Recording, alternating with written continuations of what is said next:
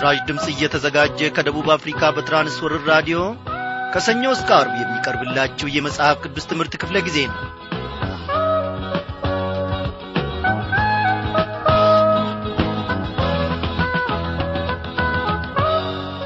ቸርነቱ የማያልቅበት አምላካችን በየቀኑ በየጊዜው እየመገበን እነሆ ከቃሉ ማዕድ ደግሞ ሕይወታችን በእርሱ እንድትበረታ በእርሱ እንድትበለጥግ እየደገፋት ለዚህች ለተወደደች ምሽት እንድንበቃ ፈቃዱ ሆኗል። እንደምናመሻችሁ በጌታ የተወደዳችሁ ክብራን አድማጮቼ። ዛሬም ባለፈው ክፍለ ጊዜ የጀመርነውን ተከታታዩን ጥናታችንን ማለትም የዮሐንስ ራእይ መጽሐፍ ጥናታችንን እንቀጥላለን ማለት ነው። በዚህን ሰዓት በያላችሁበት ስፍራ ሆናችሁ መጽሐፍ ቅዱሶቻችሁን ከፍታችሁ ራዲዮናችሁንም ከፍታችሁ አንድ ላይ በመሰባሰብ ወይ ከጎረቤት ወይንም ደግሞ ጓደኞቻችሁን ጠርታችሁ ወይንም ደግሞ ለብቻችሁ በራዲዮናችሁ ዙሪያ ሆናችሁ ይህንን የእግዚአብሔርን በረከት ለመቀበል የተዘጋጃችሁ ልትኖሩ ትችላላችሁ። ምሕረቱ የማያልቅ እግዚአብሔር እነሆ እኔንም እናንተንም በያላችሁበት ስፍራ ሁላችንም ደግሞ ጠብቆን እንደገና በዚህ የራዲዮ ሞገድ አማካኝነት እንድንገናኝ ፈቃዱ ሆኗልና እግዚአብሔር ከጸባወቱ እያንዳንዳችን እንደሚባርከን ስገልጽላችሁ በእውነት በእርሱ ታምኜ ነው። እግዚአብሔር በረከቱ ከእስከ የለውም ፍጻሜም የለውም። ዛሬ እኔና እናንተ በእርሱ ታምነን ወደ እርሱ በምንቀርብበት ጊዜ እግዚአብሔር አምላካችን ለሕይወት ዘመናችን የሚተርፈንን በረከቱን ደግሞ ይለግሰናል። ክብራን አድማጮቼ እያንዳንዷን ደቂቃ እያንዳንዷን ሰከንድ የምንራመደው በአምላካችን ምሕረት ተደግፈን ነው። ከበላ ነው ከጠጣ ነው የምግብ ዐይነትም አይደለም። ወይንም ደግሞ እነሆ ከክፋትና መልጥ ዘንድ በዚህ ዓለም በተማርነው ወይም ደግሞ ከቀሰምነውም ትምህርት አይደለም። ብልጣብልጦችም ሆነን ስለተገኘን አይደለም። እግዚአብሔር አምላካችን እያንዳንዷን ደቂቃ በምሕረቱ ባይደግፈን ኖሮ አንዷን እርምጃ እንኳን ወደፊት መራመድ አንችልም ወገኖቼ። አዎ ምሕረቱ ደግፎናል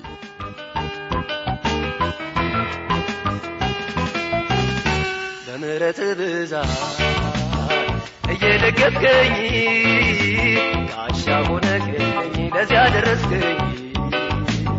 በምሕረት ብዛት እየደገፍከኝ ጋሻ ሆነክኝ ለዚያ ደረስከኝ። በምሕረት ብዛት እየደገፍከኝ ጋሻ ሆነክኝ ለዚያ ደረስከኝ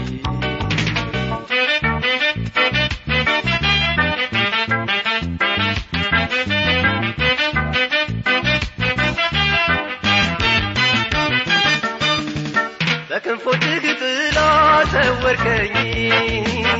ጠላቴም አልቻለም ሊያጠፋኝ። አንተ ኮነህ ጌታ ማረፊያኝ ከጠላቴ ዛቻ ማምለጫዬ።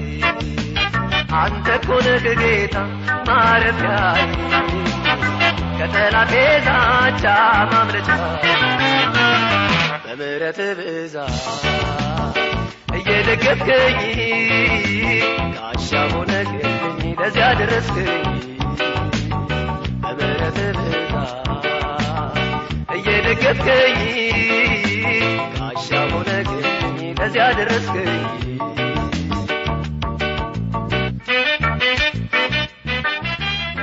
እግዚአብሔር አምላካችን ሆይ ምሕረትህ በእውነት ደግፎናል እኔንም ወንድሜ አለማየውንም ክብሯን አድማጮቼንም ደግሞ በያሉበት ስፍራ እነሆ ከዐይን እይታ ሳታርቀን ሁላችንንም ደግሞ ጠብቀ ለዚህች ለተወደደች ምሽት እንድንበቃ ፈቃድ ሆኗል። አቤቱ አምላካችን ሆይ ምን እንልሃለን? የምንከፍልህስ ነገር ምንድን ነው እግዚአብሔር አባቴና አምላኬ ሆይ ከልባችን የሆነ ምስጋናን እንሰዋልሃለን ክበር ተመስገን እግዚአብሔር ሆይ። የወደድከን ጌታ ተባረክ።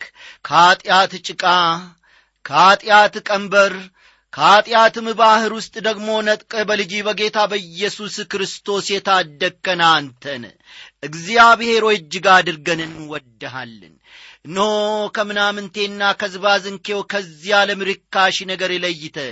እግዚአብሔር አምላካችን ሆይ በቤት ውስጥ እግሮቻችን ነስተው እንዲቆሙ ከቅዱሳን ጉባኤም ስለ ጨመርከንና ስለ ደመርከን እጅግ አድርገን እናመሰግንሃለን። እግዚአብሔር ሆይ ቀረብን የምንለው ሳላገኘው ሳልጨብጦ አመለጠኝ የምንለው ከዚህ ዓለም እግዚአብሔር ሆይ የምንመኘው ልባችንን የሚያሳሳ ልባችንን የሚያጓጓ አንዳች ነገር የለም። ጌታዬና አምላኬ ሆይ ዕለት ዕለት እነሆ ከኀጢአት ጋር እየተጋደልን ጠላታችንን ድል እያደረግን በአንተም እየበረታን ወደፊት የልጅን የጌታ የኢየሱስ ክርስቶስን የመስቀል ፍቅር እያየን እግዚአብሔር ሆይ መኖርን እንመኛለን። አንተ የእኛ አሸናፊ ነ ባገኘን በታላቅ መከራ ውስጥም ደግሞ ድል መንሳትን የምሰጠን አንተን ጌታዬና አምላኬ ሆይ አትለይን አትለይን በዚህ ድንኳን በሆነው በምድራዊ ቤታችን ስንኖር ሳለ ብቻችንን እንዳንቀር እግዚአብሔር አምላካችን ወይ በእውቀታችን ተደግፈን በዘመዳችን ተደግፈን ባለን ነገር ተመክተን ባዶአችንን እንዳንቀር አንተ በኑሮአችን ሁሉ ቅደምልን። በምንሠራው ሥራ በትምህርታችን እግዚአብሔር አባቴና አምላኬ በእርሻ ገበታ ስፍራ ኦ ልዑል እግዚአብሔር በእያንዳንዱ ነገራችን አንተ እንድትቀድምልን እንጸልያለን።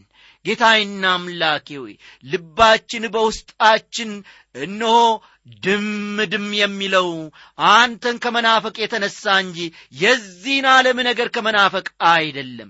ናፍቆታችን ላይ ነው። ናፍቆታችን ጽዮን ነው። ኦ ጌታ ኢየሱስ ክርስቶስ የተወጋውን ጎንህን እነሆ በሚስማር የተቸነከሩትን ጣቶችን እጆችን ለማየት ጓጉተናል። ስለዚህም ደግሞ እስከ ፍጻሜው ድረስ እንድታጸናን በዚህን ሰዓት ታምነን ወደ አንተ እንጸልያለን ለዚህ ሁሉ የሚያበቃ እምነትን ደግሞ እንደምትሰጠን እናምናለን። አቤቱ ጌታችን ሆይ በአንድ በኩል ኑሮ ይታገለናል በአንድ በኩል ሥጋ ይታገለናል በሌላ በኩል ደግሞ ጠላት ዲያብሎስ ይታገለናል። ይህንን ሁሉ ደግሞ የምንረታበት ታላቁን መንፈስ ቅዱስህን ስለ ሰጠህን ከፊት ለፊታችን ቀድመ ጠላታችንን ከእግራችን ስር ስለምትጥልልን እጅግ አድርገን እንኮራብሃለን። መኩሪያችን መመኪያችን ሆናልና ክበርልን ጌታ ኢየሱስ ክርስቶስ። በዚህ ጊዜ እግዚአብሔር አምላካችን ሆይ ከወትሮ በበለጠ ሁኔታ ደግሞ ልንማር የቀረብነውን ቃልህን ባርከልን እግዚአብሔር አምላካችን ሆይ የዘመናትን ብቻ አይደለም የዘላለሙን ስንቅህን እነሆ በመንፈሳዊ ኮረጆአችን ውስጥ እንድሰንቅልን እንለምንሃለን። ልመናችንን ደግሞ ስለ ሰማህ ክበር ተመስገን። ሁሌም ትሰማናለ አሁንም ሰምተናልና በመድኃኒታችን በጌታችን በኢየሱስ ክርስቶስ ባከበርከው በአንድ ልጅ ስም አሜን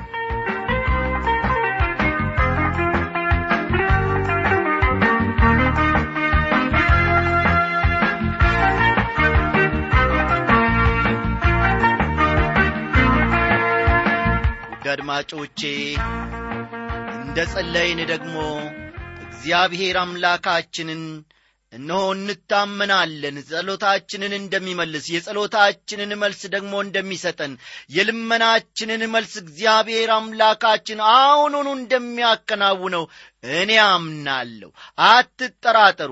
እግዚአብሔር አምላካችን እኛ የለመነውን እንዳገኘን ብንቈጥር ያ ሁሉ መቶ በመቶ እንደሚሆን ተናግሮናልና ሐዋርያው ጳውሎስ አይደለም ዮሐንስም አይደለም ማንም አይደለም ወገኖቼ።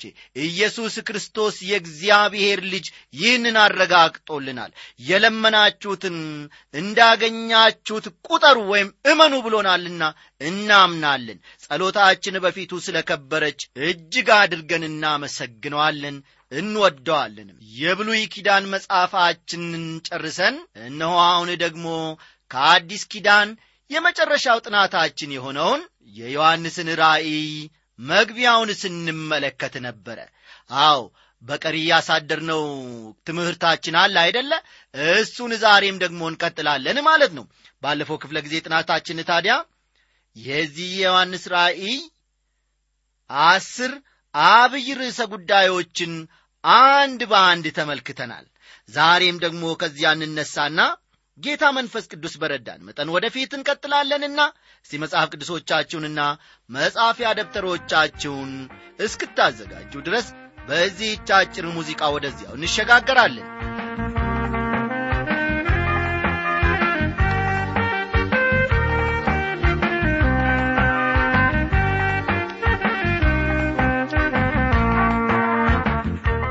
ውድ አድማጮቼ በተቀናጀና ሥርዓት ባለው መልኩ ከቀረብ ነው የዮሐንስ ራእይ ይህን ያክል ከባድና ውስብስብ መጽሐፍ አይደለም። በመጀመሪያ ነገር መጽሐፉ ራሱ በተለያዩ ምድቦች ተዘጋጅቶ የተቀመጠ ነው። ዮሐንስ ደግሞ እንግዲህ ያየኸውን አሁንም ያለውን ከዚህም በኋላ ይሆን ዘንድ ያለውን ጻፍ የሚል መመሪያ ከራሱ ከኢየሱስ ክርስቶስ ተቀብሏል። ራእይ ምዕራፍ 1 ቁጥር 19ን ተመልከቱ። ይህም ማለት ያለፈውን አሁን ያለውንና ወደፊት የሚሆነውን ማለት ነው። በዚህ ሁኔታ ተደራጅቶና ተቀናይቶ የተቀመጠ ሌላ መጽሐፍ ከመጽሐፍ ቅዱስ ማቅረብ አይቻልም። በእውነት ነው የምላችሁ። የዮሐንስ ራእይ በወቅቱ ስለ ነበሩ ሰባት አብያተ ክርስቲያናት ያነሳል ወይም ደግሞ ይጠቅሳል። ለእነዚህ ሰባት አብያተ ክርስቲያናት ከኢየሱስ ክርስቶስ ዘንድ በዮሐንስ አማካይነት መልእክት ደርሷቸዋል። እነዚህ አብያተ ክርስቲያናት ዛሬ በዓለማችን ያሉ አብያተ ክርስቲያናትን ይወክላሉ። ልብ በሉልኝ። እነዚህ ሰባቱ አብያተ ክርስቲያናት ዛሬ በዓለማችን ያሉትን አብያተ ክርስቲያናትን ይወክላሉ። ከዮሐንስ ራእይ ምዕራፍ ሦስት በኋላ ግን ስለ ቤተ ክርስቲያን ሲነሳ አንመለከትም። ምክንያቱም በዚህ ወቅት ቤተ ክርስቲያን ከዚህ ምድር ተወስዳለች። በዮሐንስ ራእይ መደምደሚያ ላይ ደግሞ ቤተ ክርስቲያንን በቤተ ክርስቲያንነት ሳይሆን የኢየሱስ ክርስቶስ ሙሽራ ሆና ነው የምንመለከታት። የዮሐንስ ራእይ ከኢየሱስ ክርስቶስ የተገኘ ወይም ዮሐንስ ከኢየሱስ ክርስቶስ የተቀበለው ራእይ ነው። ተመልከቱ። የዮሐንስ ራእይ ከኢየሱስ ክርስቶስ የተገኘ ወይም ደግሞ ከኢየሱስ ክርስቶስ የተቀበለው ራእይ ነው። ቶሎ ይሆን ዘንድ የሚገባውን ነገር ለባሪያዎቹ ያሳይ ዘንድ እግዚአብሔር ለኢየሱስ ክርስቶስ የሰጠው በእርሱም የተገለጠው ይህ ነው የሚለው ይህንኑ እውነት ነው የሚያረጋግጥልን። በወንጌሎቹ የኢየሱስ ክርስቶስን በሥጋ መገለጥ አይተናል። ይሁን እንጂ ወንጌሎቹ የተሟላውን መለኮታዊ ክብሩንና ሙላቱን አለማሳየታቸውም እውነት ነው። በወንጌሎቹ የተመለከትነው የኢየሱስ ክርስቶስን ውርደትና መከራ ነው። በዮሐንስ ራእይ ግን መለኮታዊ ክብሩና ግርማ ሞገሱን እንመለከታለን አስተውሉ። በዚህ በዮሐንስ ራእይ ጥናታችን በመለኮታዊ ክብሩና ግርማ ሞገሱን እንመለከታለን። የሁሉም ነገር የበላይና ተቆጣጣሪ ሆኖ ጌታችንን እንመለከተዋለን። በእርግጥም የዮሐንስ ራእይ የኢየሱስ ክርስቶስ መለኮታዊ መገለጥ ነው ቢባል አግባብነት ይኖረዋል። በዮሐንስ ራእይ ላይ ከፍተኛ ጥናትና ምርምር ያደረጉ አንድ ታላቅ ምሁር እንዲህ በማለት ጽፈዋል በዮሐንስ ራእይ የእግዚአብሔር በግ የሆነው ኢየሱስ ክርስቶስን የሁሉም ነገር ማዕከል ሆኖ እናየዋለን። ነገሮች ሁሉ በእርሱ ዙሪያ ይሽከረከራሉ። ሁኔታዎች ሁሉ በእርሱ ዙሪያ ያጠነጥናሉ። ከዮሐንስ ራእይ እንደምንመለከተው እርሱ የነገሮች ሁሉ መሠረት ነው። ነገሮች ሁሉ በእርሱና በእርሱ ላይ ተንጠላጥለዋል። በረከቶች ሁሉ የሚመነጩበት ምንጭም እርሱ ነው። በጉ ብርሃን ክብርና ሕይወት ነው። የሰማይና የምድር ጌታ ነው። ርኩሰትና አመፅ በእርሱ ፊት አይቆምም ብሏል። እኔም ብሆን ለእንዲህ ዐይነቱ ታላቅ አባባል አሜን ሃሌሉያ ከማለት በቀር ሌላ የምለው ነገር አይኖረኝም። በአንድ ወቅት ስለ ኀጢአታችን መሥዋዕት ሆኖ የሞተው በግ ምድሩን ሁሉ ይገዛል። የእግዚአብሔር ዕቅድና ዓላማም ይኸው ነበር። ከዮሐንስ ራእይ ምዕራፍ 1 ቁጥር 18 እንደምንመለከተው ኢየሱስ ክርስቶስ ራሱን ለዮሐንስ የገለጠው እኔ ሕያው ነኝ ሞቼም ነበርኩ። እነሆም ከዘለዓለም እስከ ዘለዓለም ድረስ ሕያው ነኝ። የሞትና የሲኦልም መክፈቻ አለኝ በማለት ነበር። በኋላም ከቁጥር 19 እንደምንመለከተው እንግዲህ ያየኸውን አሁንም ያለውን ከዚህም በኋላ ይሆን ዘንድ ያለውን ጻፍ በማለት አዞታል። ስለሆነም የዮሐንስ ራእይን ለመረዳት ይህን ያክልም የሰው ምርምርና ውጣ ውረዳ አያስፈልገውም ማለት ነው። መጽሐፉ ራሱ በተለያዩ ምድቦች የተቀመጠ በመሆኑ እኛ ምድቦች ወይም ክፍሎች ልናበጅለት አያስፈልገንም። ከዮሐንስ ራእይ ምዕራፍ 1 ቁጥር 19 እንደምንመለከተው ያለፉትን አሁን ያሉትንና ወደፊት የሚሆኑትን ሁሉ በምድብ በምድባቸው አስቀምጧቸዋል ከዚሁ ቁጥር ሌላው የምንመለከተው ደግሞ የሞትና የሲኦልም መክፈቻ አለኝ የሚለውን ሐረግ ነው።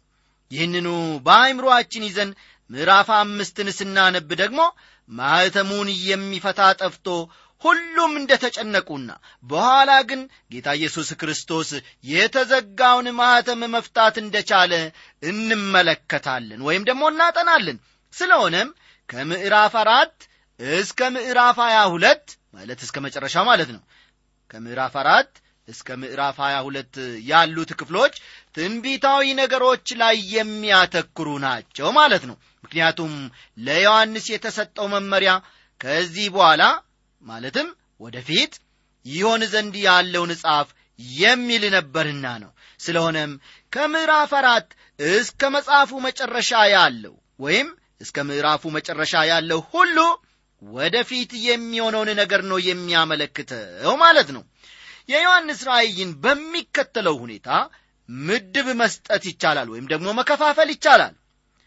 ምዕራፍ አንድ የኢየሱስ ክርስቶስን ክብርና ግርማ ያመለክታል። ፈጠን ፈጠን በሉ። ምዕራፍ አንድ የኢየሱስ ክርስቶስን ክብርና ግርማ ያመለክታል። ከምዕራፍ ሁለት እስከ ምዕራፍ ሦስት ቤተ ክርስቲያን በዚህ ዓለም ያላትን ስፍራ ያመለክታል። ፈጠን ፈጠን በሉ። ቤተ ክርስቲያን በዚህ ዓለም ያላትን ስፍራ ያላትን ስፍራ ያመለክታል። ከምዕራፍ አራት እስከ ምዕራፍ ሀያ ሁለት ደግሞ ከምዕራፍ አራት እስከ ምዕራፍ ሀያ ሁለት ያለው ደግሞ ወደፊት የሚሆኑ ትንቢታዊ ነገሮችን ያመለክታል ወደፊት የሚሆኑ ትንቢታዊ ነገሮችን ያመለክታል። በመጀመሪያው ምድብ የምንመለከተው ኢየሱስ ክርስቶስ በስዕብናውና በሊቀ ካህንነቱ ያለውን የከበረ ስፍራ ነው። ሁሉም ከእርሱ ቁጥጥር በታች ነው። በወንጌሎች የተመለከትነው የዋህና ትሑት ሆኖ ነበር። ልብ በሉ በወንጌሎች ውስጥ ያጠና ነው ወይም የተመለከትነው ጌታችን የዋህና ትሑት ሆኖ ነበር። መስቀል ላይ እስኪገሉት ድረስ ራሱን ለጠላቶቹ አሳልፎ ሰጥቷል። በዮሐንስ ራእይ ግን ከዚህ በፍጹም የተለየን ነገር ነው የምንመለከተው። ምናልባት ታስታውሱ ከሆነ ትንቢተ ምልኪያስ የተደመደመው የጽድቅ ፀሐይ እንደሚወጣ በመናገር ነበር። ከመርገም በታች ለነበረችው ምድር ተስፋ በመስጠትና ይኸውም ተስፋ በጌታ ኢየሱስ ክርስቶስ በኩል እንደሚፈጸም ተመልክተን ነበር። ያለፈ መጽሐፍ ጥናታችንን የቋጨ ነው። የዮሐንስ ራእይ የሚደመደመው ኢየሱስ ክርስቶስ የሚያበራ የንጋት ኮከብ መሆኑን በማሳየት ሲሆን ይህም የሚያመለክተው ቤተ ክርስቲያንን ለመውሰድ ጌታችን ወደዚህ ዓለም መምጣቱን ነው። የኢየሱስ ክርስቶስ መምጣት የብሉይ ኪዳን አብይ ተስፋ እንደነበር ሁሉ የቤተ ክርስቲያን ከዚህ ምድር መነጠቅ ደግሞ የአዲስ ኪዳን ታላቅ ተስፋ ነው። ይህንን ልብ እንድትሉልኝ እፈልጋለሁ። የኢየሱስ ክርስቶስ መምጣት የብሉይ ኪዳን አብይ ተስፋ እንደነበር ሁሉ የብሉይ ኪዳን ዋና ተስፋ እንደ ነበር ሁሉ የቤተ ክርስቲያን ከዚህ ምድር መነጠቅ ደግሞ የቤተ ክርስቲያን ከዚህ ምድር መነጠቅ ደግሞ የአዲስ ኪዳን ታላቅ ተስፋ ነው። በመጀመሪያው መጽሐፍ ማለትም በኦሪት ዘፍጥረትና በመጨረሻው መጽሐፍ ማለትም በዮሐንስ ራእይ መካከል ያለውን ጥብቅ ትስስር መገንዘቡም በጣም ጠቃሚ ነው። በዘፍጥረት መሬት መፈጠሯን በዮሐንስ ራእይ ደግሞ አሁን ያለንባት ምድር ማለፏን እንመለከታለን። አይግርማችሁምን በዘፍጥረት የሰይጣንን የመጀመሪያ ዓመፅ በዮሐንስ ራእይ ደግሞ ሰይጣን ለመጨረሻ ጊዜ የሚያደርገውን ዓመፅ እንመለከታለን። በዘፍጥረት ጨለማው ሌሊት ተብሏል። በዮሐንስ ራእይ ግን ጨለማም ሆነ ሌሊት አይኖርም የሚለውን እናያለን። በዘፍጥረት የተከማቸው የውሃ ስብስብ ባህር ተብሏል። በዮሐንስ ራእይ ግን ባህር የሚባል ነገር አይኖርም። በዘፍጥረት የኀጢአትን ወደዚህ ዓለም መግባት ተመለከትን። በዮሐንስ ራእይ ግን ኀጢአት ጨርሶ ይወገዳል። በዘፍጥረት ለመጀመሪያ ጊዜ መርገምን አይተናል። ተመልከቱ በዘፍጥረት ለመጀመሪያ ጊዜ መርገምን አይተናል። በዮሐንስ ራእይ ግን ለአንዴና ለዘላለም መርገም አይኖርም። በዘፍጥረት ሞት ወደዚህ ዓለም ገባ። ሞት ወደዚህ ዓለም ገባ። በዮሐንስ ራእይ ግን ሞት ጨርሶ ይጠፋል ሞት ጨርሶ ይጠፋል። በዘፍጥረት የሐዘን የመከራንና የልቅሶን ወደዚህ ዓለም መግባት አየን። የሐዘን የመከራንና ፈጠን ፈጠን በሉ የልቅሶን ወደዚህ ዓለም መግባት አየን።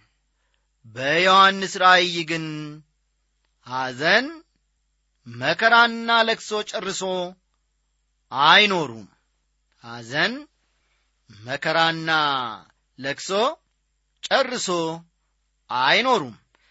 በዘፍጥረት የአዳምና የሔዋንን ግንኙነት አየን። የአዳምና የሔዋንን ግንኙነት አየን። በዮሐንስ ራእይ ግን የመጨረሻው አዳም ክርስቶስ ከቤተ ክርስቲያን ጋር የሚያደርገውን ሰርግ እንመለከታለን። የመጨረሻው አዳም ማለትም ክርስቶስ ከቤተ ክርስቲያን ጋር ከቤተ ክርስቲያን ጋር የሚያደርገውን ሰርግ እንመለከታለን። በዘፍጥረት በሰው የተገነባችውን የባቢሎንን ከተማ አየን። በሰው የተገነባችውን የባቢሎንን ከተማ አየን በዮሐንስ ራእይ ግን እግዚአብሔር ራሱ የሠራት እግዚአብሔር ራሱ የሠራት አዲሲቱ ኢየሩሳሌም ከሰማይ አዲሲቱ ኢየሩሳሌም ከሰማይ ከእግዚአብሔር ዘንድ ስትወርድ እንመለከታለን። ከሰማይ ከእግዚአብሔር ዘንድ ስትወርድ እንመለከታለን። በዘፍጥረት የሰይጣንን ውድቀት አየን። ፈጠን ፈጠን በሉ። በዘፍጥረት የሰይጣንን ውድቀት አየን። በዮሐንስ ራእይ ግን ሰይጣን ለመጨረሻ ጊዜ መወገዱን እንመለከታለን። በዮሐንስ ራእይ ግን ሰይጣን ለመጨረሻ ጊዜ መወገዱን እናጠናለን ወይም ደግሞ እንመለከታለን። በዘመናት ሁሉ የተነሱ የእግዚአብሔር ሰዎች ወገኖቼ የዮሐንስ ራእይን በተመለከተ የተለያየ ያተረጓጎም ስልትን ወይም መንገድን ሲከተሉ ኖረዋል። ይሁን እንጂ እጥር ምጥን ባለ ሁኔታ መጽሐፉን ለማጥናት እንዲያመችን ሦስቱን ዋና ዋና ያተረጓጎም ስልቶችን ብቻ እንመለከታለን። የመጀመሪያው የዮሐንስ ራእይ ባለፈው ጊዜ ወይም ባለፈው ዘመን እንደ ተፈጸመ ያምናል ስለዚህም ሁኔታዎችን የሚመለከተው ከዚያው ዮሐንስ ከነበረበት ዘመን ሁኔታ አኳያ ሲሆን በመጽሐፉ ውስጥ ያሉ ሁኔታዎች ኔሮ በሚባለው ንጉሥ ዘመን ወይም በዶሚታን ዘመን ተፈጽመዋል። እንደነዚህ ሰዎች አመለካከት ከሆነ የዮሐንስ ራእይ ምንም ትንቢታዊ ይዘት የለውም። የተጻፈውም በዚያ ዘመን የተለያየ መከራና ስደት ለደረሰባቸው ክርስቲያኖች መጽናኛ እንዲሆናቸው ነው። በበኩሌ ግን ይህን አመለካከት እኔ አልቀበልም።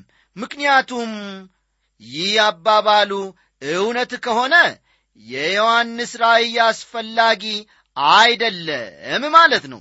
ጨርሶ ከመጽሐፍ ቅዱስም መውጣት ነበረበት ማለት ነው።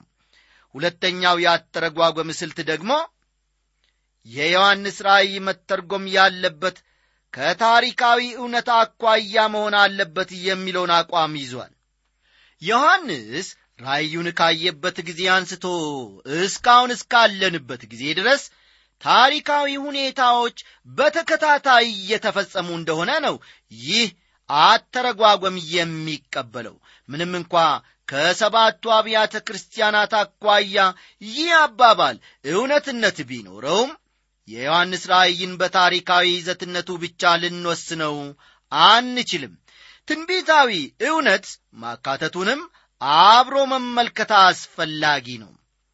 ሦስተኛው አተረጓጎም ስልት ደግሞ የዮሐንስ ራእይን ታሪካዊ እውነታነት ሳይዘነጋ አተረጓጎሙ ግን ከመንፈሳዊ መልእክቱ አኳያ መሆን አለበት ይላል።